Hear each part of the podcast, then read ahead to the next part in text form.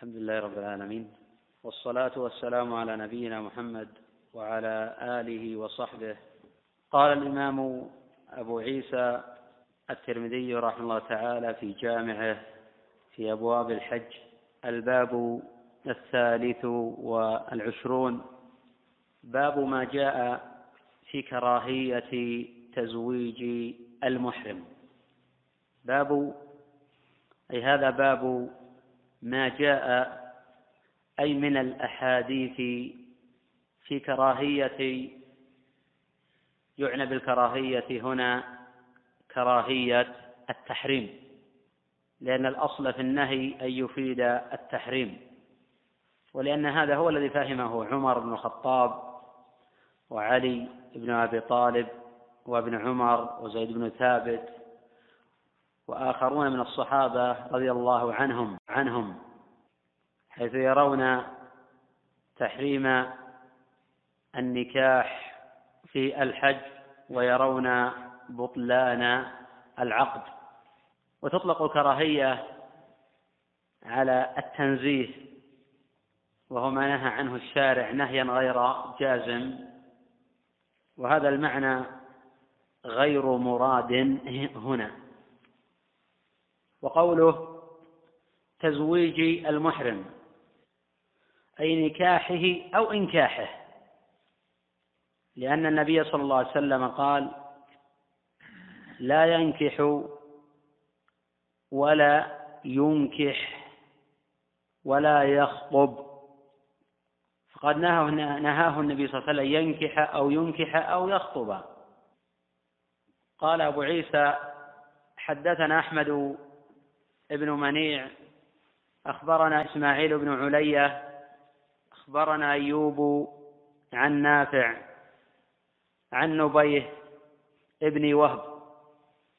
تقدم الحديث عن أحمد بن منيع وإسماعيل بن علية وأيوب ونافع. هؤلاء أئمة ثقات لا يختلف الحفاظ في إمامتهم. وكبير قدرهم وعظيم منزلتهم وجلالة حفظهم. ونبيه بن وهب هو القرشي العبدري الحجبي.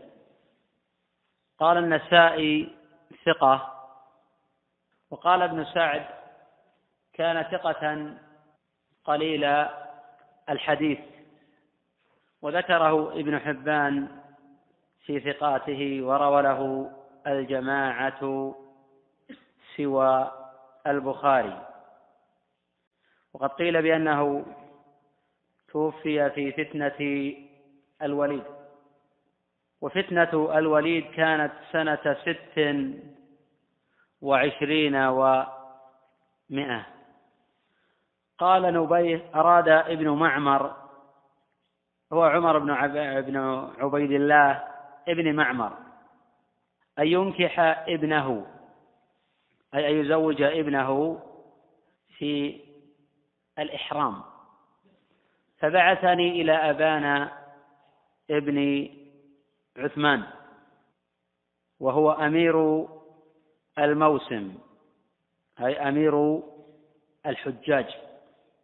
فأتيته فقلت إن أخاك يريد أن ينكح ابنه. فأحب أن يشهدك على ذلك. والإشهاد في النكاح واجب في أصح مذاهب أهل العلم. قال الله جل وعلا وأشهدوا ذوي عدل منكم. وقد ذهب الإمام مالك رحمه الله تعالى إلى أنه إذا لم يشهد وأعلن النكاح فإنه يجزي. وإذا أشهد ولم يعلن النكاح فلا حرج عليه. فقال أبان ابن عثمان لا أراه بضم الهمزة أي لا أظنه إلا أعرابيا جافيا الأعرابي هو من سكن البادية والذين يقطنون البادية إلا أعرابيا جافيا الأعرابي هو من سكن البادية والذين يقطنون البادية مظنة للجهل بالأحكام الشرعية لأنهم يبتعدون عن العلم وعن أهله. وقوله جافيا أي غليظ الطبع.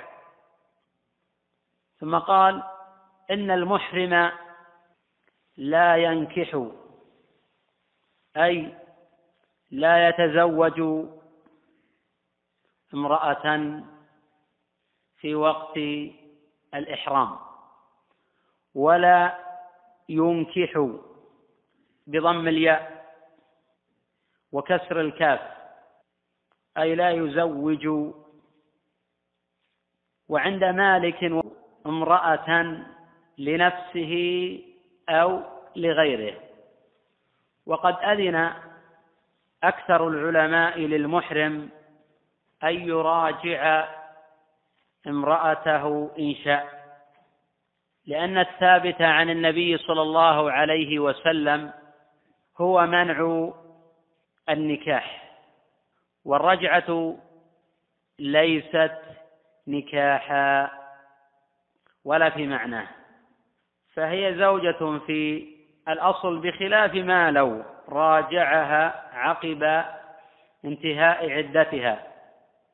فهذا لا يجوز لأنه يحتاج إلى عقد جديد وهذا لا يصح في الإحرام. قوله أو كما قال هذا شك من الراوي ثم حدث أي أبان عن عثمان مثله يرفعه. وقد رواه الإمام مسلم في صحيحه من طريق مالك ومالك في الموطأ عن نافع. قال أبو عيسى وفي الباب عن أبي رافع. أخرجه الإمام أحمد وأبو عيسى رحمه تعالى في هذا الباب. قوله وميمونة أخرجه الإمام مسلم رحمه الله تعالى في صحيحه طريق يزيد بن الأصم. قال حدثتني ميمونة أن رسول الله صلى الله عليه وسلم تزوجها وهو حلال. وفي الباب أيضا عن ابن عباس وهو في الصحيحين وقد خرجه أبو عيسى في الباب الذي يلي هذا. قال أبو عيسى وقد خرجه أبو عيسى في الباب الذي يلي هذا. قال أبو عيسى حديث عثمان حديث حسن صحيح. رواة كلهم ثقات حفاظ وقد احتج بهم الأئمة. والحديث خرجه الجماعة ما عدا البخاري. وصار إليه أكثر العلماء. قال أبو عيسى والعمل على هذا عند بعض أصحاب النبي صلى الله عليه وسلم. منهم عمر بن الخطاب والإسناد إليه صحيح. وعلي بن أبي طالب والإسناد إليه قوي. وابن عمر والإسناد إليه من أصح الأسانيد. وإسحاق فهؤلاء لا يرون أن يتزوج المحرم. وقالوا إن نكح فنكاحه باطل. وقد جاء في موطأ مالك عن داود ابن الحصين أن أبا غطفان ابن طريف المري أخبره أن أباه طريفا تزوج امرأة وهو محرم. فرد عمر بن الخطاب رضي الله عنه نكاحه. وقال علي رضي الله عنه لا ينكح المحرم فإن نكح رد نكاحه. رواه البيهقي بسند قوي. وروى مالك في الموطأ عن نافع أن ابن عمر رضي الله عنهما كان يقول لا ينكح المحرم ولا يخطب على نفسه ولا على غيره. والمعتبر في هذا هو حال العقد دون غيره.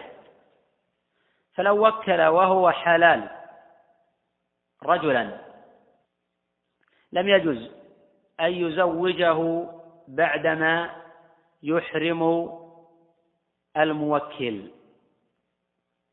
بخلاف العكس فقد رخص فيه طائفة من العلماء.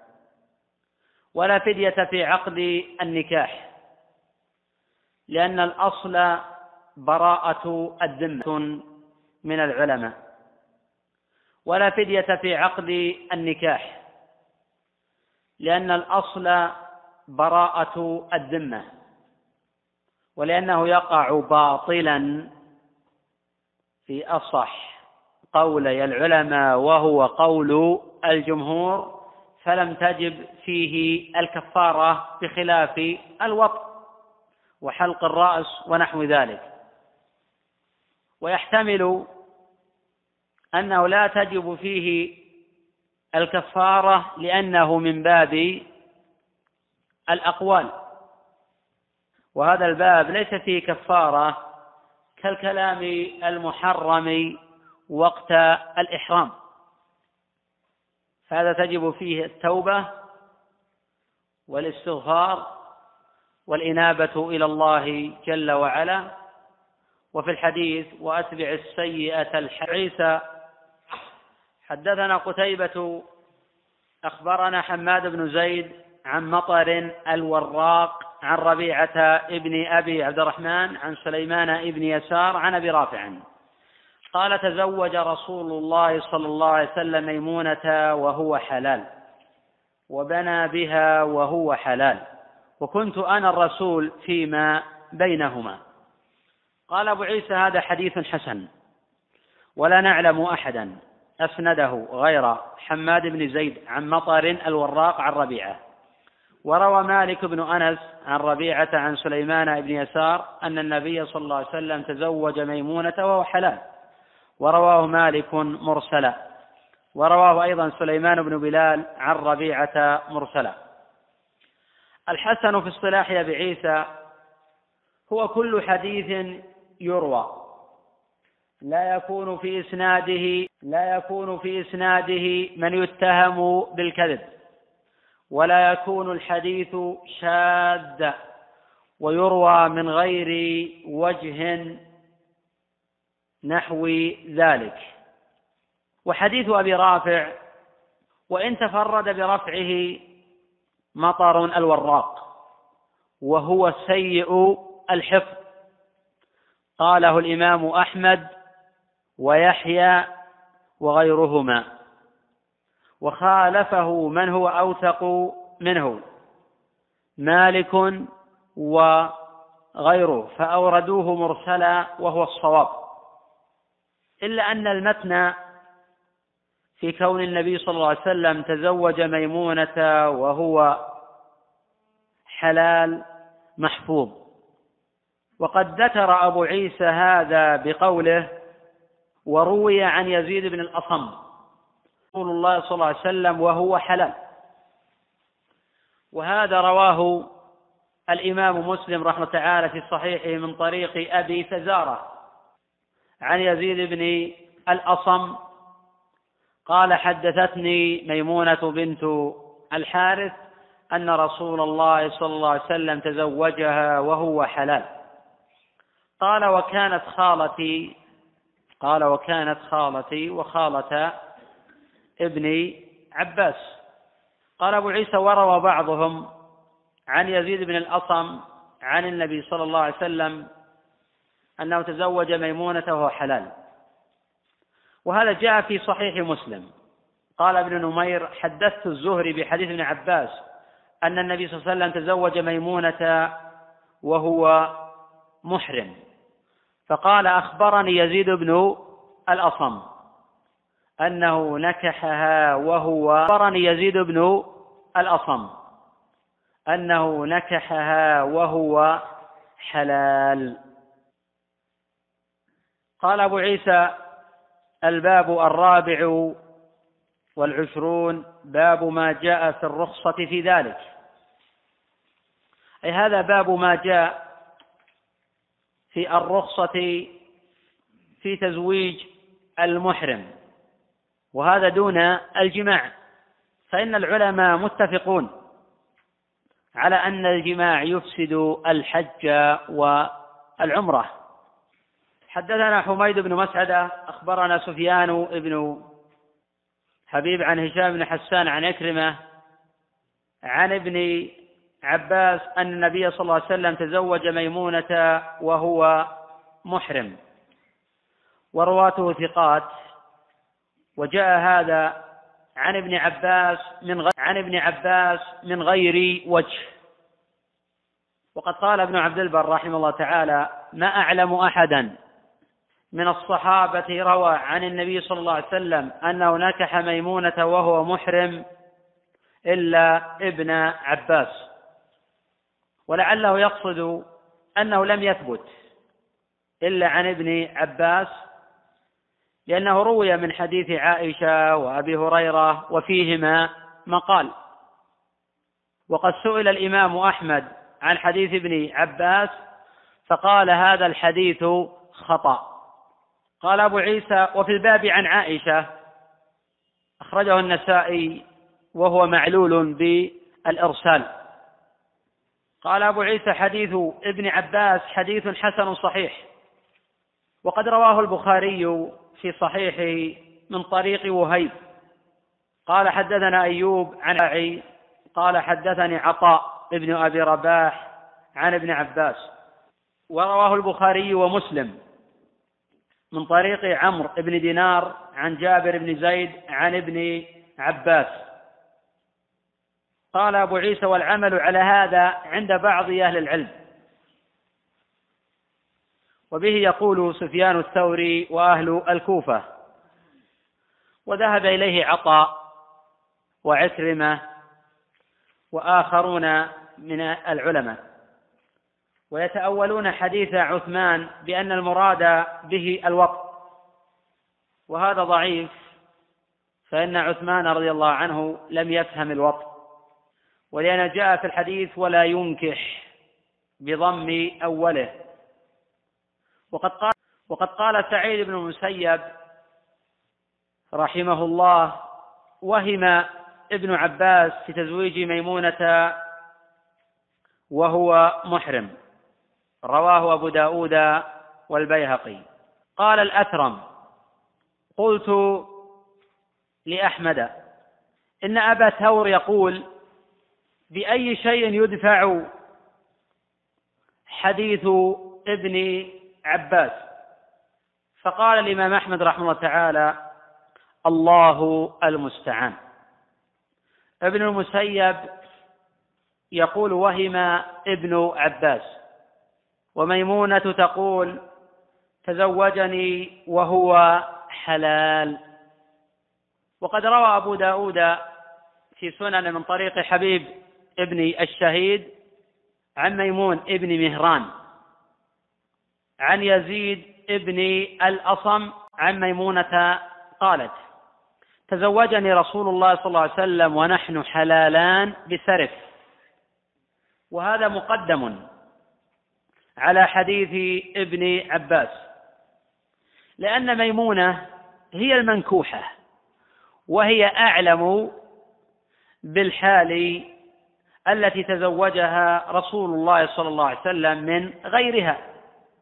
وهذا الذي صار إليه الأكابر عمر وعلي وزيد بن ثابت وابن عمر وسعيد بن المسيب وعمر بن عبد العزيز والزهري وعامة علماء المدينة. وقد روى ابن أبي خيثمة وابن سعد عن ميمون بن مهران قال أتيت صفية بنت شيبة امرأة كبيرة فقلت لها أتزوج؟ قالت لا والله لقد تزوجها وهما حلالان. وقول من قال؟ ابن عباس أحفظ وأعلم من يزيد بن الأصم فيقدم قوله ونقله على قول يزيد. سيجاب عنه بأن يزيد بن الأصم لم يتفرد بنقله أنه صلى الله عليه وسلم تزوج ميمونة وهو حلال. الأمر الثاني أن صاحبة الشأن أعلم بحالها من غيرها وقد صح عنها أن النبي صلى الله عليه وسلم تزوجها وهو حلال. الأمر الثالث أن أكابر الصحابة على تحريم نكاح المحرم وبطلان العقد. وهذا يؤيد قول ابن المسيب بأن ابن عباس وهم في هذا. الأمر الرابع ابن المسيب بأن ابن عباس وهم في هذا. الأمر الرابع قال شيخ الإسلام رحمه الله تعالى في شرح العمدة وابن عباس لم يعارض به يزيد بن الأصم في شيء يكون ابن عباس أعلم به منه وإنما هو أمر نقلي. العالم والجاهل فيه سواء. قال أبو عيسى رحمه الله تعالى حدثنا قتيبة أخبرنا حماد بن زيد عن أيوب عن عكرمة عن ابن عباس أن النبي صلى الله عليه وسلم تزوج ميمونة وهو محرم وهذا رواته ثقات. وهو في البخاري من طريق ابن وهيب عن أيوب به. قال أبو عيسى حدثنا قتيبة وأخبرنا داود بن عبد الرحمن العطار عن عمرو بن دينار قال سمعت أبا الشعث يحدث عن ابن عباس أن النبي صلى الله عليه وسلم تزوج ميمونة وهو محرم. قال أبو عيسى هذا حديث صحيح. وهذا رواه البخاري ومسلم من طريق عمرو به. وقد تقدم قول سعيد بن المسيب وهم ابن عباس. وقد قال الإمام أحمد رحمه الله تعالى هذا الحديث خطأ. ونظيره قول ابن عمر اعتمر النبي صلى الله عليه وسلم في رجب. وقد أنكر هذا أنس وعائشة فإن النبي صلى الله عليه وسلم لم يعتمر في رجب قط ففيه أن العالم الكبير والحافظ يقع منه الوهم في الشيء وهذا لا يقلل من شأنه وقدره وحفظه. قال أكابر الصحابة لم يقدموا على إبطال النكاح لم يقدموا على إبطال نكاح المحرم والتفريق بينهما إلا بأمر بين. وعلم اطلعوه ربما يخفى على غيرهم. بخلاف من نقل عن النبي صلى الله عليه وسلم إجازة نكاح المحرم فإنه يجوز أن يبني على استصحاب الحال. وقال الحافظ ابن حجر رحمه تعالى في الفتح في كتاب النكاح وأخرج الطحاوي من طريق عبد الله بن محمد ابن أبي بكر قال سألت أنسا عن نكاح المحرم فقال لا بأس به. وهل قال لا بأس به. وهل هو إلا كالبيع؟ وإسناده قوي لكنه قياس في مقابلة النص فلا عبرة به. وكأن أنسا لم يبلغه حديث عثمان. هذا كلام الحافظ رحمه الله تعالى. قال أبو عيسى واختلفوا في تزويج النبي صلى الله عليه وسلم ميمونة. لأن النبي صلى الله عليه وسلم تزوجها في طريق مكة. فقال بعضهم تزوجها حلالا. وظهر أمر تزويجها وهو محرم ثم بنى بها وهو حلال بسرف في طريق مكة. وماتت ميمونة بسرف حيث بنى بها رسول الله صلى الله عليه وسلم ودفنت بسرف. وذلك في سنة إحدى وخمسين. على الصحيح من قول العلماء رحمهم الله. قال أبو عيسى حدثنا إسحاق بن منصور أخبرنا وهب بن جرير رحمهم الله. قال أبو عيسى حدثنا إسحاق بن منصور أخبرنا وهب بن جرير أخبرنا أبي قال سمعت أبا فزار يحدث عن يزيد ابن الأصم عن ميمونة أن رسول الله صلى الله عليه وسلم تزوجها وهو حلال وبنى بها حلالا وماتت بسرف ودفناها في الظلة التي بني بها فيها. ومعنى قوله بني بها أي دخل بها ويطلق الابتناء على الدخول في الزوجة. وسرف بفتح السين وكسر الراء موضع معروف. قال أبو عيسى هذا حديث غريب وروى غير واحد هذا الحديث عن يزيد بن الأصم مرسلا. أن النبي صلى الله عليه وسلم تزوج ميمونة وهو المرسل إلا أن يزيد بن الأصم يحكي زواج خالته من النبي صلى الله عليه وسلم. فالاحتمال بأن ميمونة أخبرته عن الحال فكان يزيد يحدث تارة عن خالته أن النبي صلى الله عليه وسلم تزوجها وهو حلال وهذا رواه مسلم. وتارة بأن النبي صلى الله عليه وسلم تزوجها وهو حلال وهذا يدفع القول بأنه مرسل ولا تقوم به حجة. ولو لم يرد هذا الخبر ولو لم يرد هذا الخبر لم يكن حديث ابن عباس حجة في هذه المسألة. فحديث عثمان صريح في تحريم نكاح المحرم. وإذا اختلفت الأحاديث وإذا اختلفت الأحاديث عن رسول الله صلى الله عليه وسلم. وجب النظر في عمل الصحابة وما صار إليه الخلفاء الراشدون. وقد صار عمر وعثمان وعلي وزيد بن ثابت وابن عمر وآخرون إلى القطع بتحريم نكاح المحرم. وإذا اختلفت الأحاديث في زواج النبي صلى الله عليه وسلم من ميمونة هل كان محرما أم لم يكن محرما؟ فإن حديث عثمان نص في تحريم نكاح المحرم. ويتلخص من هذا الباب أن نكاح المحرم محرم ولا يجوز وأن العقد باطل. وهذا الذي صار إليه الأكابر من الصحابة رضي الله عنهم. وفي هذه المسألة أن ابن عباس لم يحفظ زواج النبي صلى الله عليه وسلم من ميمونة والذي حكاه الأكابر أن النبي صلى الله عليه وسلم تزوج من ميمونة وهو حلال ولم يكن محرما. الأمر الثالث أن المحرم هو العقد وقت الإحرام.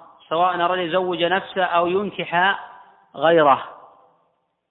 وأما إذا كان في الحج وقد تحلل التحلل الأول فلا حرج في أصح قولي العلماء أن ينكح لأنه لا يمتنع حينئذ إلا الوط وهذه المسألة اختلف الفقهاء رحمهم الله تعالى فيها على قولين منهم من أجاز ومنهم من منع. الأئمة. وهذه المسألة اختلف الفقهاء رحمهم الله تعالى فيها على قولين. منهم من أجاز ومنهم من منع. الأئمة رحمه تعالى يقولون بأنه إذا تحلل التحلل الأول حلله كل شيء إلا النساء. ومنهم من قال والطيب وهذا في نظر الصواب أنه لا يمتنع عليه إلا النساء. والمقصود من النساء المقصود الوط وليس المقصود العقد. أمر آخر بأن النبي صلى الله عليه وسلم لا ينكح المحرم وهذا ليس بمحرم لأنه قد تحلل التحلل الأول. والذين يرون المنع يقولون أنه لا يزال في إحرام ويقولون يمتنع عليها النساء أي الوطء ومقدم أي الوطء ومقدماته. نقف على قول أبي عيسى رحمه تعالى الباب الخامس والعشرون باب ما جاء في أكل الصيد للمحرم. انظر أسئلة الإخوان. الأخ يقول ألا يوجد فرق بين الحك الذي ليست مظنته يقينية لسقوط الشعر وبين قصد الحلق للحجامة تقدم بالأمس الحديث عن هذه المسألة وأن الصحابة رضي الله عنهم لم يكن أحد منهم يمتنع عن الحك سواء كان مظنة لسقوط الشعر أو لم يكن مظنة. وأن النبي صلى الله عليه وسلم احتجم وهو محرم في وسط رأسه فنقل عنهم هذا ونقل عنهم ذاك. فأفاد هذا أنه إذا لم يقصد حلق الحلق هذا لا حرج منه. وكذلك الحك سواء غلبت أو صار عنده مظنة يقينية بسقوط الشعر أو لم تحصل عنده مظنة لا حرج من ذلك لأن ليست العلة مظنة سقوط شيء من الشعر ولأنه لم يرد دليل عن النبي صلى الله عليه وسلم في منع سقوط شيء من الشعر إنما جاءت الآية القرآنية في تحريم الحلق والأحاديث عن النبي صلى الله عليه وسلم صريحة في تحريم آه، الحلق ولم يأتي حديث آه، صريح آه، أو غير صريح في منع حك الشعر أو منع تساقط شيء من الشعر. هذا فهم من بعض العلماء وينتفي هذا الفهم في عمل الصحابة رضي الله عنهم في هذا الباب. الأخ يقول هل العمرة فرض مثل الحج؟ هذه مسألة خلافية بين العلماء وتقدم بحثها في أوائل آه، أبواب الحج. منهم من قال أن العمرة فرض كالحج وهذا قول الشافعي واحد. وهذا قول الشافعي واحد القولين عن الإمام أحمد رحمه الله تعالى. ومنهم من قال بأن آه، العمرة آه، سنة ولا يرخص لأحد في تركها كما نص عليه مالك في الموطأ. ومنهم قال أن العمرة سنة فمن فعل فقد أحسن ومن لا فلا حرج. وهذا محكي عن طائفة من الصحابة والتابعين وهو أحد القولين في مذهب أحمد. وتقدم أن هذا القول هو قول قوي لأن العمرة دخلت في الحج إلى يوم القيامة ولأن الله جل وعلا قال ولله على الناس حج البيت من استطاع إلى سبيله. فأوجب الله الحج ولم يوجب العمرة ولم يأتي عن النساء نص صريح في وجوب آه العمرة. والرواية المروية كلها معلولة واختلفت الآثار عن الصحابة منهم من قال بالوجوب ومنهم من قال ب آه، فحينئذ يستصحب الأصل آه، الاستحباب فحينئذ يستصحب الأصل في هذا الباب وأنه لا واجب إلا ما أوجبه الله. أو أوجبه رسوله صلى الله عليه وسلم. إذا كان السؤال الشيخ محمد يقول هل نقل عن أحد من العلماء أنهم يرخصون في تقصير الشعر المحرم ولا يرخصون في الحلق؟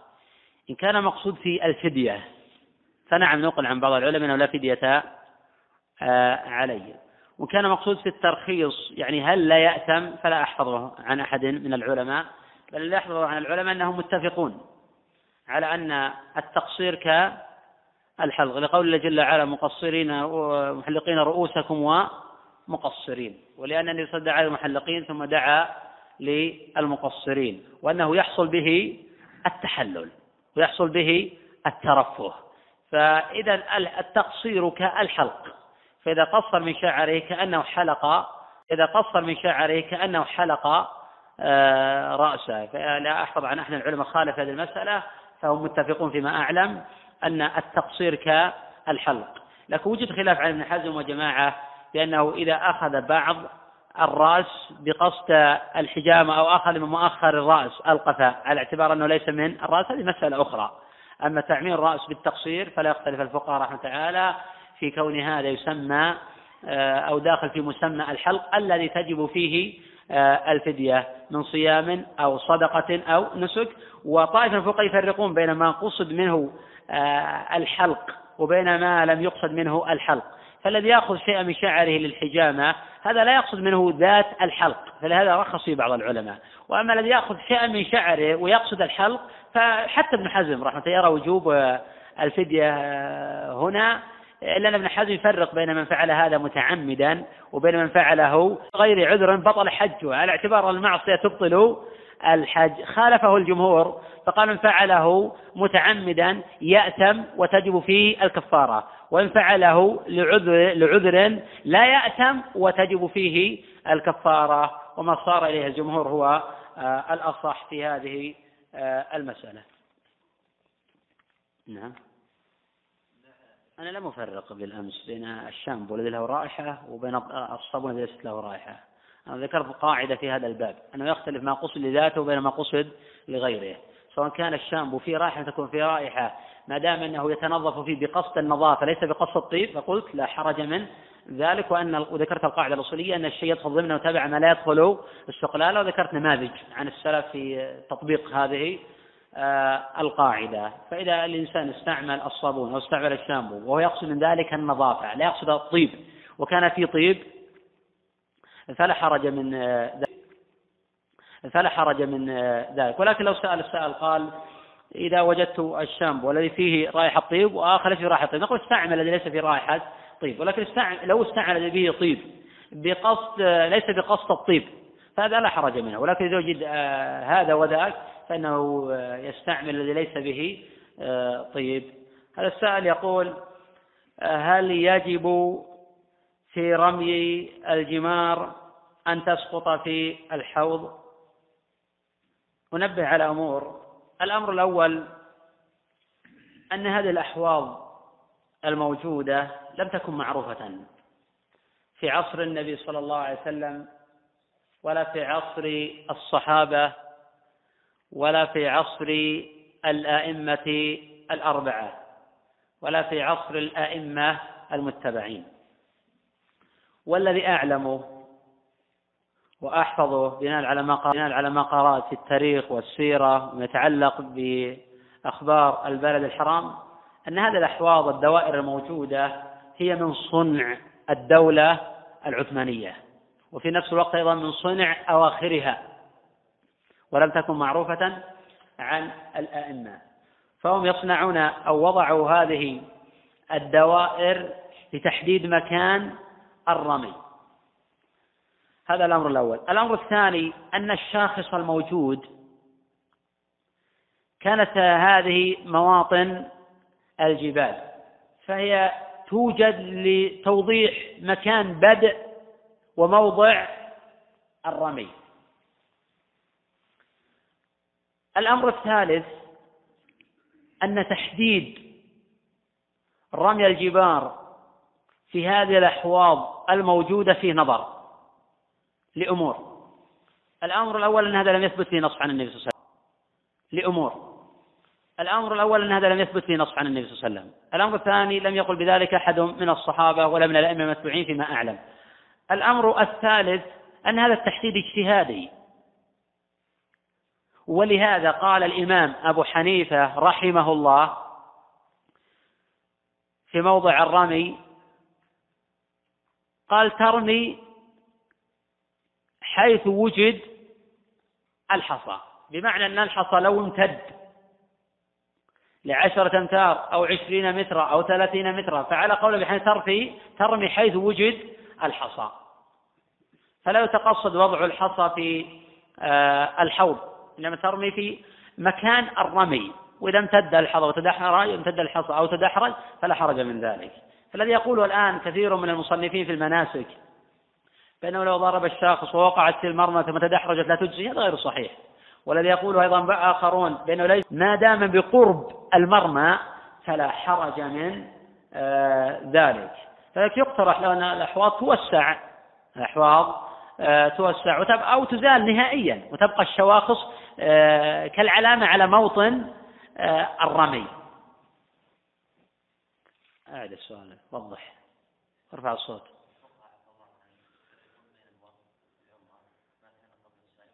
هو بلا شك أن يفرق الوطء في العمرة ما كان قبل الطواف وما كان بعد الطواف على اعتبار أن الطواف ركن والسعي مختلف فيه. السعي في العمرة والسعي في الحج مختلف فيه. قيل سنة السعي وهذا أحد القولين عن ابن عباس.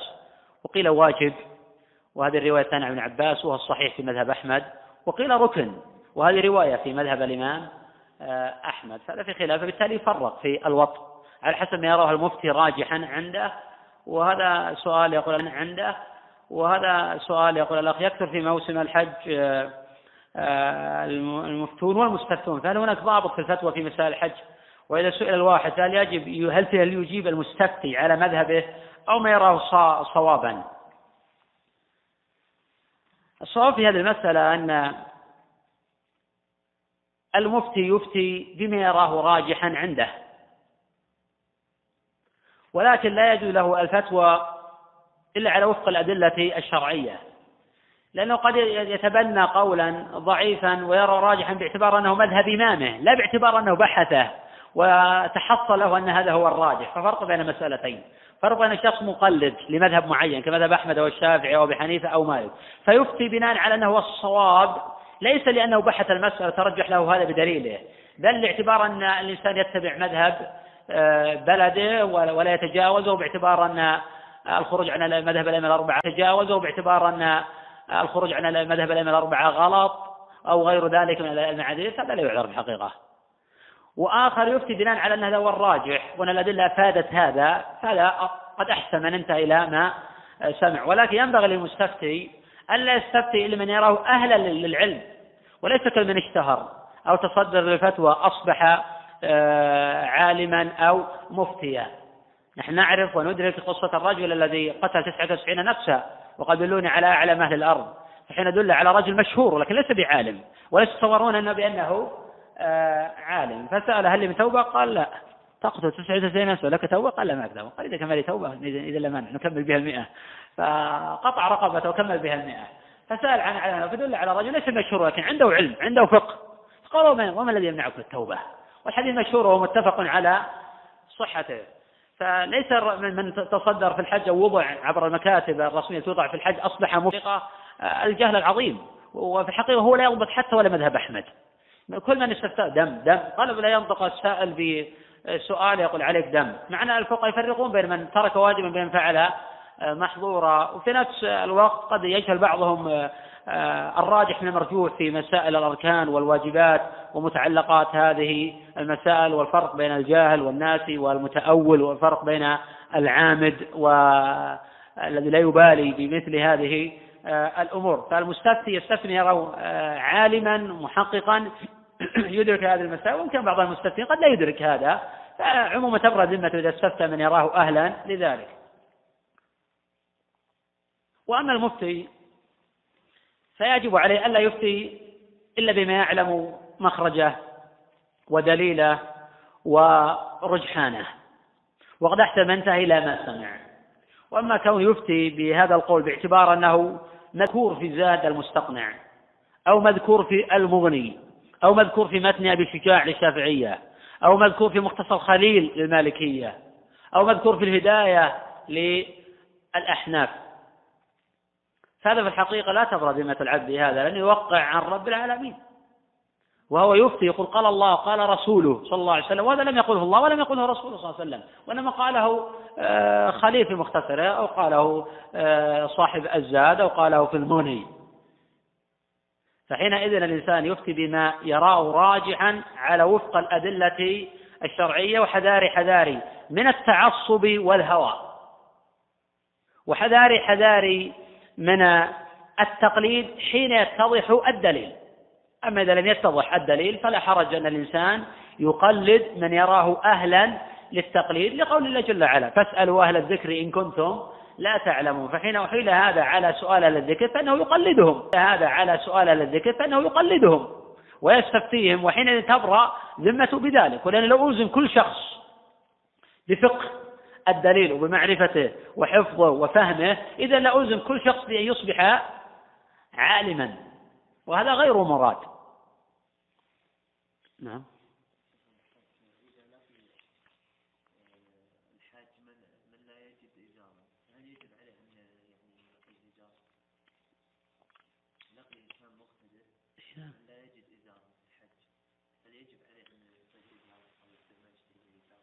هو لا يجب عليه ولكن الإحسان بين المسلمين مطلوب.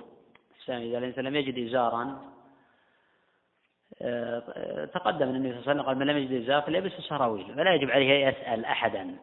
هذا غير واجب عليه لأن المسألة مذمومة. لأنه قد يتأتى بذلك منة ولكن هو يبذل جهده على أن يجد إزارا لأنه ما لا يتم الواجب إلا به فهو واجب. إذا بذل جهده فلم يتأتى له ذلك بدون منة فإذا وتأتى له ذلك بدون منة فإنه يجب عليه تحصيله. إذا تأتى له هذا بمنة فإنه يجوز له رفضه. وإذا تأتى له ذلك بدون منة ففي خلاف. منهم من قال له أن يرفضه ومنهم من قال بأنه يتقبله لأنه ليس في ذلك منة ويجب عليه ما دام أنه وجد آه، الواجب.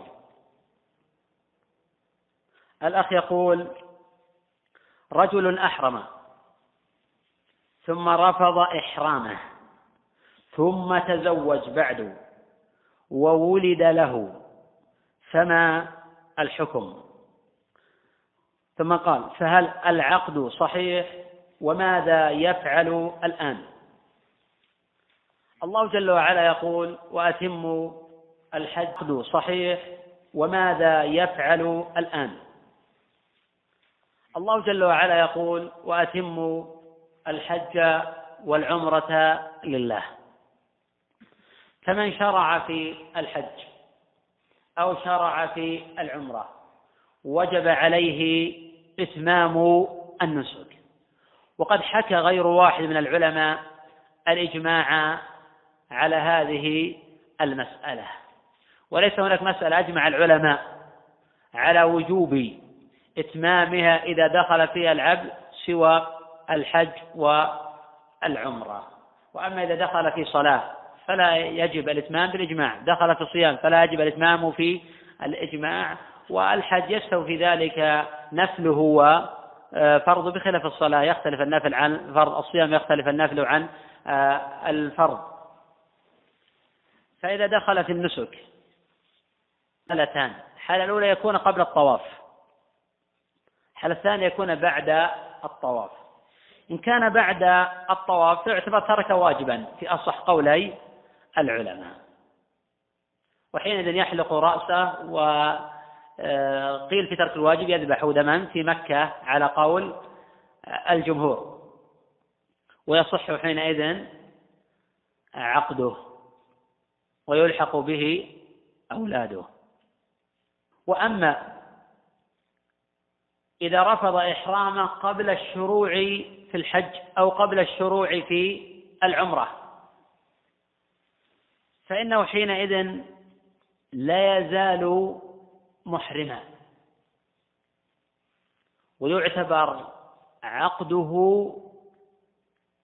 باطلا. لقوله صلى الله عليه وسلم لا ينكح المحرم. وتقدم بأن هذا هو مذهب الجمهور. وهذا الذي صار إليه عمر وعثمان وعلي وزيد بن ثابت وابن عمر. وقد كانوا يفرقون في ذلك. وحين يبلغهم وحين يبلغهم عن رجل تزوج في الإحرام يفرقون بينه وبين زوجته ويبطلون عقده ويردون نكاحه. وحينئذ يبقى هذا محرما. وأما ما يتعلق في الأولاد فهؤلاء يلحقون به بإجماع المسلمين. فهؤلاء يلحقون به بإجماع المسلمين. والواجب عليه الآن أن يلبس إحرامه ويسارع إلى البيت. قال الجمهور وعليه شاه. ويسارع إلى البيت. قال الجمهور وعليه شاه. لأنه جامع في الإحرام. والله أعلم. في أسئلة لكن أعتذر الأخوة لأنها في الحقيقة غير متعلقة في الحج والمقصود هو محاولة المحاولة قد الطاقة استيثاب بعض الأحكام المتعلقة في الباب وما يتعلق به. ولعل يجيب على الأسئلة الأخرى في درس كتاب التوحيد. نعم. نعم. يجدد العقد. نعم. الحمد لله رب العالمين والصلاة والسلام على نبينا محمد وعلى آله وصحبه. قال الإمام أبو عيسى الترمذي رحمه الله تعالى الباب الخامس والعشرون. باب ما جاء في أكل الصيد للمحرم.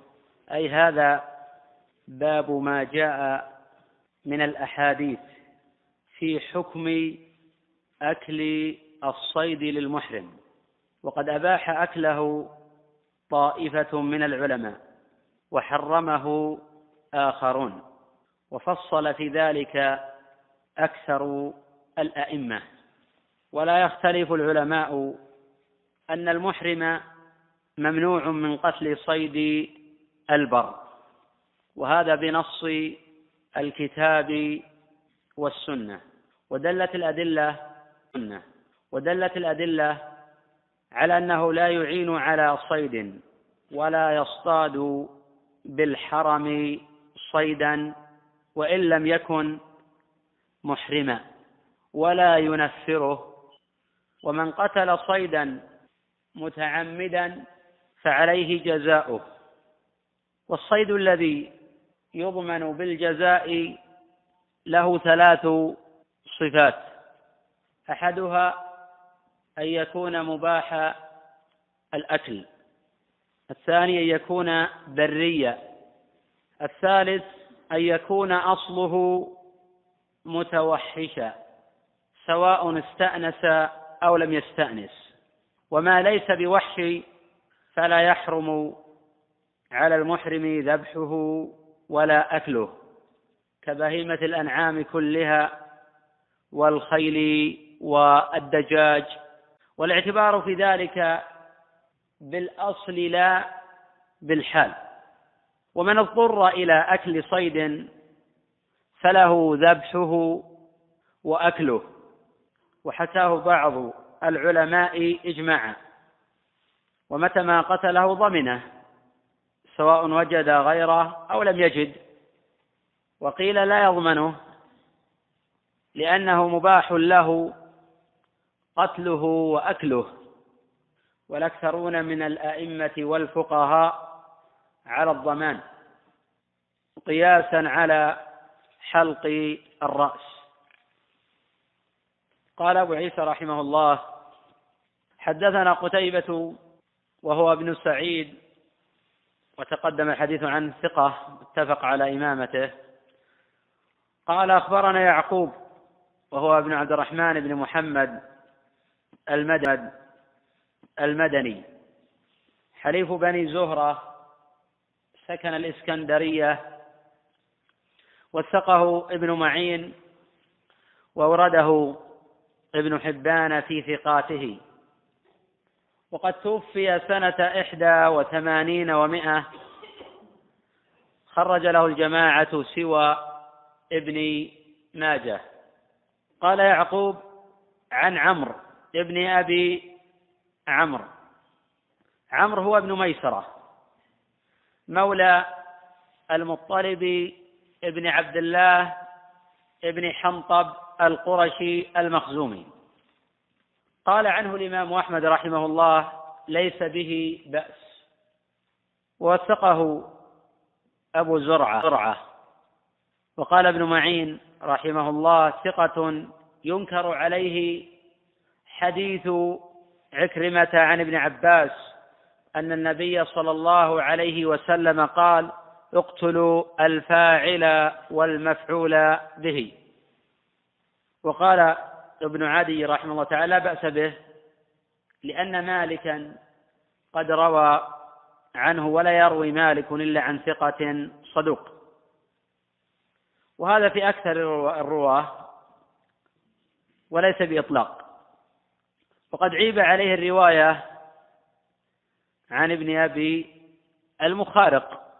قال ابن سعد مات في أول خلافة أبي جعفر وقد ذكره ابن حبان في ثقاته وقال ربما أخطأ. يعتبر حديثه من رواية الثقات عنه. قال عمرو عن المطلب وهو ابن عبد الله بن حنطب القرشي المخزومي وثقه أبو زرعة وغيره. وروى عن أنس وجابر وابن عباس. وأنكر علي بن المديني أن يكون المطلب سمع من أنس. ونفى أبو حاتم سماعه من ابن عباس. وقال البخاري رحمه الله لا يعرف للمطلب سماع من أبي هريرة. وقال رحمه الله لا أعرف للمطلب ابن حنطب عن أحد من أصحاب النبي صلى الله عليه وسلم سماعا إلا أنه يقول أنه يقول حدثني من شهد النبي صلى الله عليه وسلم. وحكى الترمذي رحمه الله تعالى عن عبد الله بن عبد الرحمن أنه قال لا نعرف للمطلب سماعا من أحد من أصحاب النبي صلى الله عليه وسلم. وقد خرج له البخاري في القراءة خلف الإمام وأهل السنن. وذكر أبو عيسى رحمه تعالى في الباب لأن مطلب قال لا نعرف له سماعا من جابر وحينئذ يكون الحديث منقطعا. المطلب قال عن جابر ولم يسمع منه عن النبي صلى الله عليه وسلم قال صيد البر لكم حلال وأنتم حرم أو يصد لكم. لأن من صاد ولم يكن مضطرا إلى ذلك حرم عليه أكله بالاتفاق. وما صيد لأجله أو أعان على الصيد بأمر أو بإشارة أو بغير ذلك حرم عليه الأكل. وذلك في قول أكثر العلماء. للأدلة القوية في هذا الباب. وقد قال أبو عيسى رحمه الله وفي الباب عن أبي قتادة أخرجه البخاري ومسلم وهو المذكور في الباب. ويأتي إن شاء الله تعالى الحديث عنه. قال وطلحة خرجه الإمام مسلم رحمه تعالى في صحيحه رحمه تعالى في صحيحه من حديث عبد الرحمن التيمي قال كنا مع طلحة ابن عبيد الله ونحن حرم فأهدي له طير وطلحة راقد فمنا من أكل ومنا من تورع. فلما استيقظ طلحة وفق من أكله وقال أكلناه مع رسول الله صلى الله عليه وسلم. وهذا دليل على أن ما صاده الحلال فلا بأس أن يأكله المحرم. إذا لم يصد من أجله ولم يعن عليه. عليه.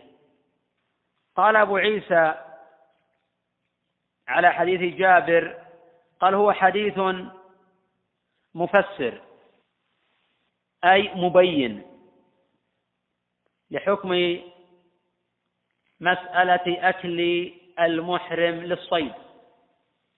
فقد جاء حديث أبي قتادة بالجواز وجاء حديث الصعب. ابن جثامة بالمنع. فكان حديث جابر مفسرا وموضحا للجائز من الممنوع. قال أبو عيسى والعمل على هذا عند بعض أهل العلم لا يرون بأكل الصيد للمحرم بأسا إذا لم يصده أو يصد من أجله. وهذا مذهب الجمهور. الجمهور. فإذا لم يكن له إعانة على الصيد بإشارة ونحوها ولم يصد من أجله فلا حرج من الأكل. وقد روى مالك في الموطأ عن عبد الله ابن أبي بكر عن عبد الرحمن بن عامر بن ربيعة قال رأيت عثمان بن عفان رضي الله عنه بالعرج وهو محرم في يوم صائف قد غطى وجهه بقطيفة أرجوان ثم أتي بلحم صيد فقال لأصحابه كلوا. فقالوا أولا تأكل أنت؟ فقال أنت؟ فقال إني لست كهيئتكم إنما صيد من أجلي. قال أبو عيسى قال الشافعي هذا أحسن حديث روي في هذا الباب وأقيس أي من حيث المعنى وليس الإسناد. قال والعمل على هذا وهو قول أحمد وإسحاق. وإليه ذهب أكثر الأئمة منهم عمر وأبو هريرة وأكثر الصحابة. وإليه ذهب أكثر الأئمة من التابعين والأئمة المتبوعين. وبه تجتمع الأحاديث. وقد قال أبو حنيفة رحمه الله تعالى لا يأكل إذا أمر بالصيد أو كانت منه إعانة. وأما إذا صيد لأجله فلا حرج من الأكل. وهذا فيه نظر. وقد تقدم قول عثمان رضي الله عنه في هذا إني لست كهيئتكم إنما صيد من أجلي. وهذا الذي تجتمع به الأخبار وتتفق عليه الأدلة. قال أبو عيسى رحمه الله حدثنا قتيبة وهو ابن سعيد عن مالك بن أنس وهو إمام دار الهجرة عن أبي النضر عن نافع مولى أبي قتادة عن أبي قتادة أنه كان مع النبي صلى الله عليه وسلم حتى إذا كان ببعض طريق مكة. وكان هذا في عمرة له محرمين وهو غير محرم. تقدم الحديث عن جواز دخول مكة بدون إحرام لمن لم يرد. حجا ولا عمرة. ولا لا حرج من تجاوز هذه المواقيت للذين لا يريدون لا حجا ولا عمرة. تقدم التفصيل في من تجاوز ذا الحليفة وهو قاصد للحج والعمرة ولم يكن من أهل المدينة. ومن قال بأنه لا يتجاوز هذه المواقيت إلا بإحرام وأن هذا من خصوصيات مكة فهذا لا دليل عليه فهو مجرد اجتهاد. والأدلة الصريحة على خلافه. وفي حديث ابن عباس في الصحيحين حين ذكر النبي ذكر النبي صلى الله عليه وسلم المواقيت قال هن لهن ولمن أتى عليهن من غير أهلهن ممن يريد الحج أو العمرة. قوله فرأى حمارا وحشيا. حمار الوحشي يجوز أكله بخلاف الأهلي. فقد حرمه النبي صلى الله عليه وسلم عام خيبر. قد ذهب إلى تحريم الحمار الأهلي أكثر الأئمة. وحكي عن طائفة من الصحابة جواز أكله ولعل الأحاديث الثابتة في هذا لم تبلغهم. وحكي عن بعض من قال بجواز أكله المنع وهذا الذي استقر عليه الأمر ودلت عليه الأحاديث الصحيحة. فبقي الحمار الوحشي على الأصل في جواز أكله. قول فاستوى على فرسه فسأل أصحاب أن يناولوه سوطه فأبوا فسألهم رمحه فأبوا. وقد جاء في رواية فقالوا لا والله لا نعينك عليه بشيء. قال فغضبت فنزلت فأخذتهما ثم ركبت. قول فشد على الحمار فقتله. لأنه كان حلالا ولم يكن بالحرم. لأنه كان حلالا ولم يكن بالحرم.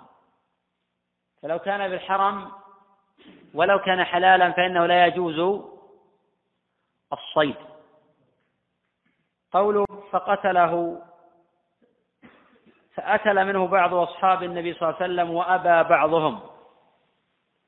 أي أكل بعض الصحابة لأنهم لم يعينوه بشيء. وامتنع من ذلك آخرون تحرجا أو شكا في الموضوع أو على اعتبار أنه يمتنع أكله. فأدركوا النبي صلى الله عليه وسلم فسألوه فيها الرجوع إلى أهل العلم في المشكلات والمعضلات.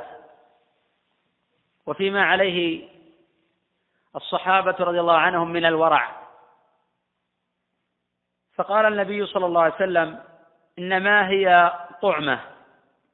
أطعمكموها الله. وقد جاء في رواية في الصحيحين من طريق عثمان ابن موهب عن عبد الله عن أبيه قال النبي صلى الله عليه وسلم هل منكم أحد أمره أن يحمل عليها أو أشار إليها قالوا لا. قال فكلوا ما بقي من لحمها. يفهم من هذا؟ أن من أشار عليه أو أعانه فإنه لا يأكل من اللحم. وقد أخذ الإمام أبو حنيفة رحمه تعالى بمفهوم هذا الخبر. وقال لا يأكل إذا أمر بالصيد أو كانت منه إعانة. وأما إذا صيد لأجله فلا حرج من الأكل. ولكن أفادت الأدلة الأخرى والآثار الواردة عند عن الصحابة بأن ما صيد أجل المحرم فإن المحرم لا يأكل منه. وعليه يحمل حديث الصعب ابن جثامة جمعا بين النصوص والأخبار. وتقدم قول عثمان أيضا إني لست كهيئتكم إنما صيد من أجلي. رواه مالك في الموطأ. وتقدم حديث جابر صيد البر لكم حلال وأنتم حرم ما لم تصيدوا أو يصد لكم. وتقدم أنه منقطع. بين المطلب وجابر وتقدم الخلاف في عمرو ابن أبي عمرو. وحديث الباب رواه البخاري ومسلم من طريق مالك بمثله. وقال أبو عيسى حدثنا قتيبة عن مالك عن زيد بن أسلم عن عطاء بن يسار عن أبي قتادة في حمار الوحش مثل حديث مثله. وقال أبو عيسى حدثنا قتيبة عن مالك عن زيد بن أسلم عن عطاء بن يسار عن أبي قتادة في حمار الوحش مثل حديث أبي النضر غير أن في حديث زيد بن أسلم أن رسول الله صلى الله عليه وسلم قال هل معكم من لحمه شيء؟ وهذا رواه البخاري ومسلم من طريق مالك عن زيد بن أسلم. وهذا يفيد جواز أكل الصيد. إذا لم يعن عليه ولم يصد من أجله. وتقدم حديث طلحة حين قال أكلناه مع رسول الله صلى الله عليه وسلم. وهو محمول على هذا المعنى. قال أبو عيسى أبو السادس والعشرون. باب ما جاء في كراهية لحم الصيد للمحرم. أي هذا باب ما جاء من الأحاديث في كراهية أي في تحريم. والكراهية تطلق على معنيين على معنيين. على معنى التنزيه وعلى معنى التحريم. وقد جاء هذا وذاك في كلام رسول الله صلى الله عليه وسلم. فحين قال النبي صلى الله عليه وسلم إني كرهت أن أذكر الله وأنا على غير طهر. هذا للتنزيه وليس للتحريم. وفي قول الله جل وعلا كل ذلك كان سيئه عند ربك مكروها هذه الكراهية للتحريم بالإجماع. المقصود في هذا الخبر كراهية التحريم. لأن الذين يمنعون أكل لحم الصيد يحرمون ذلك. قوله لحم الصيد قوله لحم الصيد للمحرم أي ولو لم يعن عليه أو يصد من أجله. وهذا أحد الأقوال في هذه المسألة. قال أبو عيسى حدثنا قتيبة وهو ابن سعيد أخبر الليث وهو ابن سعد عن ابن شهاب الزهري تقدم الحديث عن هؤلاء عن عبد الله بن عبد الله وهذا هو ابن عتبة ابن مسعود وهو أحد الفقهاء السبعة الذين تدور عليهم الفتوى. وقد اتفق العلماء على توثيقه وإمامته وتقدمه في العلم والفقه. وقد مات سنة أربع وتسعين وقيل ثمان أو تسع وتسعين. روى له أن الصعب بن جسام أخبره أن رسول الله صلى الله عليه وسلم مر بالأبواء مر به بالأبواء الأبواء بفتح الهمزة والسكون الموحدة. جبل من عمل الفروع بضم الفاء والراء. وقد اختلف في تسميته بهذا فقيل إن السيول تتبوأه وقيل لوبائه على القلب وقوله أو بودان وهذا شك من الراوي. وودان موضع موضع بقرب الجحفة. والدان أقرب إلى الجحفة من الأبواء قوله فأهدى له حمارا وحشيا فرده عليه. فيه جواز رد الهدية لعلة. ويستحسن توضيح السبب. لئلا يقع في قلب المهدي شيء ولأن الشرع يحث على صفاء القلوب ونقاوتها والبعد عما يوغر في الصدور. ولأن النبي صلى الله عليه وسلم كان يقبل الهدية ويثيب عليها والخبر في البخاري حديث هشام بن عروة عن أبي عن عائشة فكان رد الهدية خارجا عن الأصل. فإذا رد الهدية لعلة فإن يستحسن في حقه أن يوضح ذلك ليزول ما عساه أن يقع في قلبه مما يلقيه الشيطان أو يوسوس به عليه. ولذلك حين رده صلى الله عليه وسلم رأى في وجه الصعب الكراهية. فقال صلى الله عليه وسلم إن فقال إنه ليس بنا رد عليك وإنا حرم. أي لم يكن رد الهدية عن ذنب آخر أو عن سبب قد لا يعلمه. ولكن العلة في رد هذا الحمار الوحشي هو أن حرم. قال أبو عيسى هذا حديث حسن صحيح. وقد رواه مسلم بمثل هذا الإسناد. ورواه البخاري ومسلم من طريق مالك عن الزهري. ورواه البخاري من طريق شعيب عن الزهري. ورواه مسلم من طريق معمر وصالح عن الزهري. قال أبو عيسى وقد ذهب قوم من أهل العلم من أصحاب النبي صلى الله عليه وسلم وغيرهم إلى هذا الحديث. وكرهوا أكل الصيد للمحرم أي مطلقا. لأن النبي صلى الله عليه وسلم اقتصر في التعليل على كونه محرما. فدل هذا على أنه سبب الامتناع دون غيره. وهذا قول علي بن أبي طالب وابن عباس وعائشة وابن عمر لحديث الصعب ولقول الله تعالى وحرم عليكم صيد البر ما دمتم حرما. وصار إلى هذا القول الثوري وإسحاق والليث وآخرون. وحكي عن طائفة من السلف جواز هذا مطلقا. والصواب الجمع بين الأخبار المختلفة التي يشعر ظاهرها بالتعارض.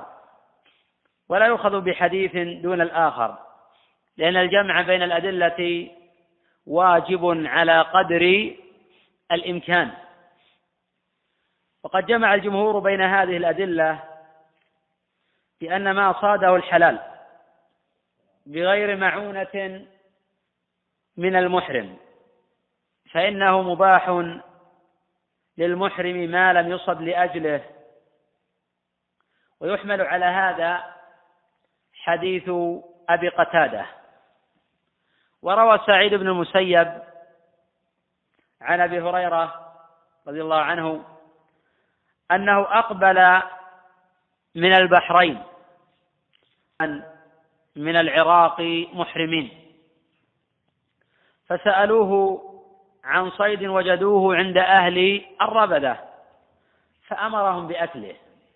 قال ثم إني شككت فيما أمرتهم به. فلما قدمت المدينة ذكرت ذلك لعمر بن الخطاب رضي الله عنه فقال ماذا أمرتهم به؟ قال بأكله. فقال عمر لو أمرتهم بغير ذلك لفعلت بك يتوعده. وهذا الخبر خرجه الحافظ ابن جرير رحمه تعالى في تفسيره. ورواه عبد الرزاق والبيهقي وغيرهما نحوه من حديث ابن عمر عن أبي هريرة رضي الله عنه. وتقدم في الباب حديث طلحة لأن هذا الصيد لم يصد من أجلهم ولم يعينوا لم يصد من أجلهم ولم يعينوا عليه. وأما ما صاده الحلال بطلب من المحرم أو إعانة أو لأجله قد صاده فلا يجوز للمحرم أكله.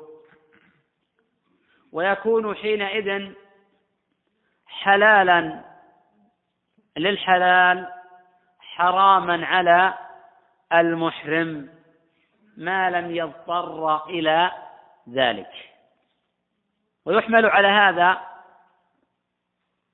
حديث الصعب بن جسامة. وكونه صلى الله عليه وسلم علل بكونه محرما فلأن الصيد لا يحرم على المرء إذا صيد له إلا إذا كان محرما محرما وقد قال الشافعي رحمه الله تعالى إنما وجه هذا الحديث عندنا إنما رده عليه لما ظن أنه صيد من أجله وتركه على التنزه. وهذا حيث خشي صلى الله عليه وسلم أن يكون صيد لأجله. ومثله حين وجد النبي صلى الله عليه وسلم تمرة في الأرض. قال لولا أن تكون من الصدقة لأكلتها. وهذا حديث صحيح. وأما حين يكون صلى الله عليه وسلم جازما بأنه الصيد لأجله فيكون تركه واجبا. قال أبو عيسى رحمه الله وقد روى بعض أصحاب الزهري عن الزهري هذا الحديث وقال أهدي له لحم حمار وحش وهو غير محفوظ. هذا رواه ابن عيينة عن الزهري وذلك في صحيح الإمام مسلم. وقد قال الحميدي وهو صاحب سفيان في هذا الحديث قال كان سفيان يقول في هذا الحديث حمار وحش ثم صار يقول لحم حمار وحش أو حمار وحش. فقد اختلف عليه في ذلك فتارة يقول هذا تارة يقول ذاك. وقد روى مسلم في صحيحه من طريق ابن جريج قال أخبرني الحسن بن مسلم عن طاووس عن ابن عباس قال قدم زيد بن أرقم. فقال له عبد الله بن عباس يستذكره كيف أخبرتني عن لحم صيد أهدي إلى رسول الله صلى الله عليه وسلم؟ وهو حرام. فقال زيد بن أرقم أهدي له عضو من لحم صيد فرده. فقال إنا لا نأكله. إنا حرم. قال الشافعي رحمه الله تعالى إن كان الصعب أهدى له صلى الله عليه وسلم حمارا أو أهدى للنبي صلى الله عليه وسلم حمارا حيا فليس للمحرم أن يذبح حمار وحش حي. وإن كان أهدى له لحما فقد يحتمل أن يكون علم أنه صيد له. وإذا غلب على ظنه أنه قد صيد له فإنه يجب عليه تركه. وإذا شك في هذا فإن الورع تركه. وإذا حصل عنده اليقين أنه لم يصد من أجله فلا حرج من الأكل. قال أبو عيسى وفي الباب عن علي وهذا خرجه أحمد وأبو داود وزيد بن أرقم وتقدمت الإشارة إلى حديثه في رواية ابن عباس عنه. نقف على هذا. نأخذ إن شاء الله تعالى غدا. باب ما جاء في صيد البحر للمحرم. والله أعلم. نعم.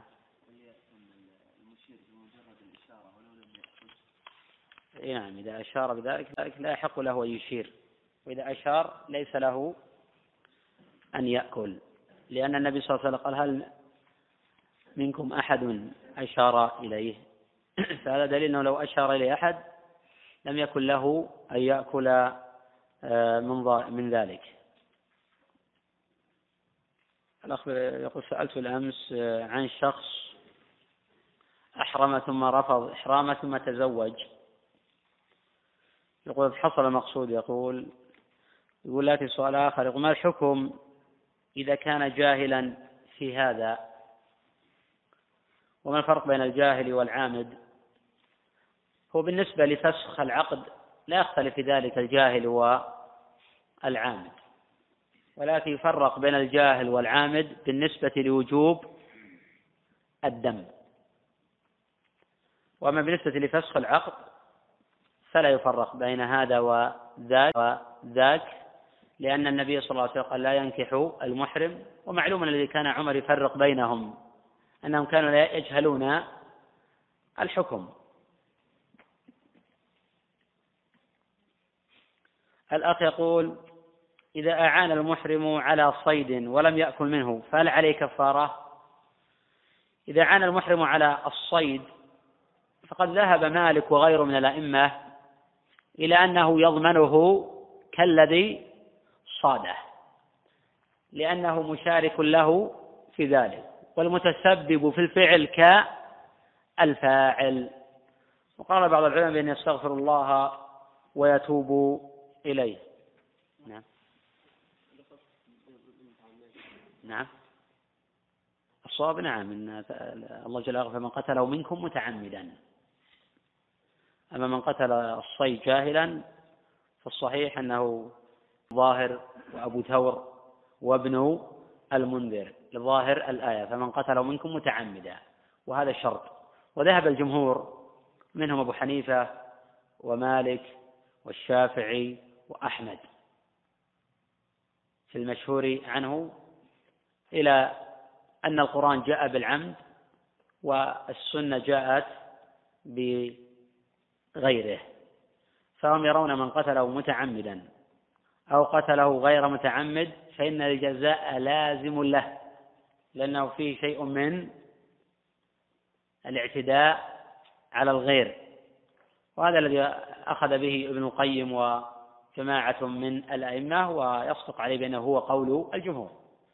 ولكن لعل ما ذهب إليه أهل الظاهر وأبو ما ذهب إليه أهل الظاهر وأبو ثور وابن المنذر وبعض الشافعية لعله هو الأقرب إلى الصواب. إذا استغفر الله الأخ يقول إذا صيد من أجله وهو لا يعلم أن هذا لا يجوز إذا صيد من أجله ثم أكل ماذا يصنع؟ نقول استغفر الله ويتوب إليه. وهذا السائل يقول رجل له حاجة في جدة وهو يريد العمرة في الأصل. ثم ذهب إلى جدة ثم أحرم منها. ثم ذكر كلاما آخر غير مفهوم عموما السؤال يقول رجل له حاجة في جدة وهو يريد العمرة في الأصل ثم ذهب إلى جدة ثم أحرم منها. من كان ناويا وقاصدا للحج أو للعمرة؟ وله حاجة أخرى. فلا يحل له أن يتجاوز فلا يحل له أن يتجاوز الميقات بدون إحرام. وهذا على مراتب. وقد ذكرت ذلك مرارا. المرتبة الأولى أن يقصد الحج أو العمرة لا يقصد غيرهما. فهذا يحرم عليه أن يتجاوز الميقات بدون إحرام. فإن تجاوز وجب عليه الرجوع ليحرم من الميقات. فإن لم يرجع فإنه عاص لله وللرسول صلى الله عليه وسلم وقد اختلف العلماء في حكم حجه أو عمرته. منهم من قال بالصحة مع الدم وهذا قول الجمهور. ومنهم من قال بالبطلان. وهذا قاله ابن حزم وجماعة. ومنهم من قال يصح حجه ولا إثم عليه ولا دم. صحيح من هذا أنه يأتم ويستغفر الله ويتوب إليه ولأن الدم يحتاج إلى دليل. هذا القسم الأول. القسم الثاني. من تجاوز المواقيت غير قاصد لا لحج ولا عمرة. فهذا ليس بلازم أن يحرم. القسم الثالث. من تجاوز الميقات غير قاصد للحج ولا للعمرة. وحين جلس في جدة أو في غيرها من البلاد التي هي داخل المواقيت نوى العمرة. فحينئذ يحرم من مكانه. فحينئذ يحرم من مكانه. الحالة الرابعة أن يتجاوز المواقيت قاصدا للحج والعمرة وفي نفس الوقت هو البلد كجدة. فهذا لما غلب عليه. فإن كان الأصل والسفر قد أنشأه من أجل الحج والعمرة وينوي في ذلك يذهب إلى جدة فيجب عليه يحرم الميقات. وإن كان القصد هو الشغل في جدة. ثم يقول إذا فرغ عملي سوف أعتمر بحيث لو لم يكن له شغل لم يسافر. فهذا في أصح قولي العلماء بأنه يذهب إلى جدة غير محرم فإذا فرغ يحرم من مكانه. الحالة الخامسة أن تكون له نية في جدة ونية في الحج أو العمرة ولم يترجح له أحدهما. ولم يترجح له أحدهما. فحينئذ يغلب جانب الإحرام من الميقات ويجب عليه يحرم من الميقات. قلت إنه لا يضمن. إذا ما أشار إذا ما أشار على الصيد ولا أعانه ولكن صيد من أجله ثم أكل ناسيا أو جاهلا فإنه يستغفر الله ويتوب إليه ولا شيء عليه. وإذا أكل متعمدا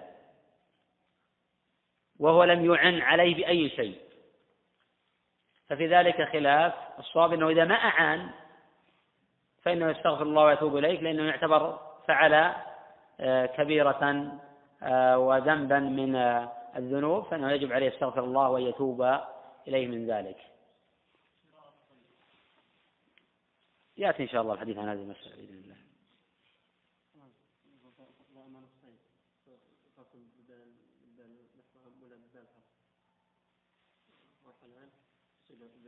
هو يختص بهذا ويحرم ولا يجوز في الحرم ويجب الضمان في من صاد في الإحرام بالاتفاق ومن صاد في الحرم ففي خلاف والجمهور على أنه يجب الضمان وهذا الذي أفتى به أكابر الصحابة وصار إليه الجمهور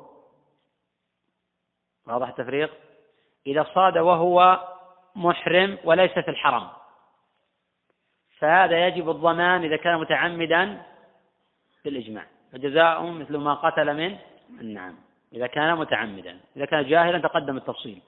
وإذا لم يكن محرما وصاد في الحرم فيجب الضمان في قول الجمهور.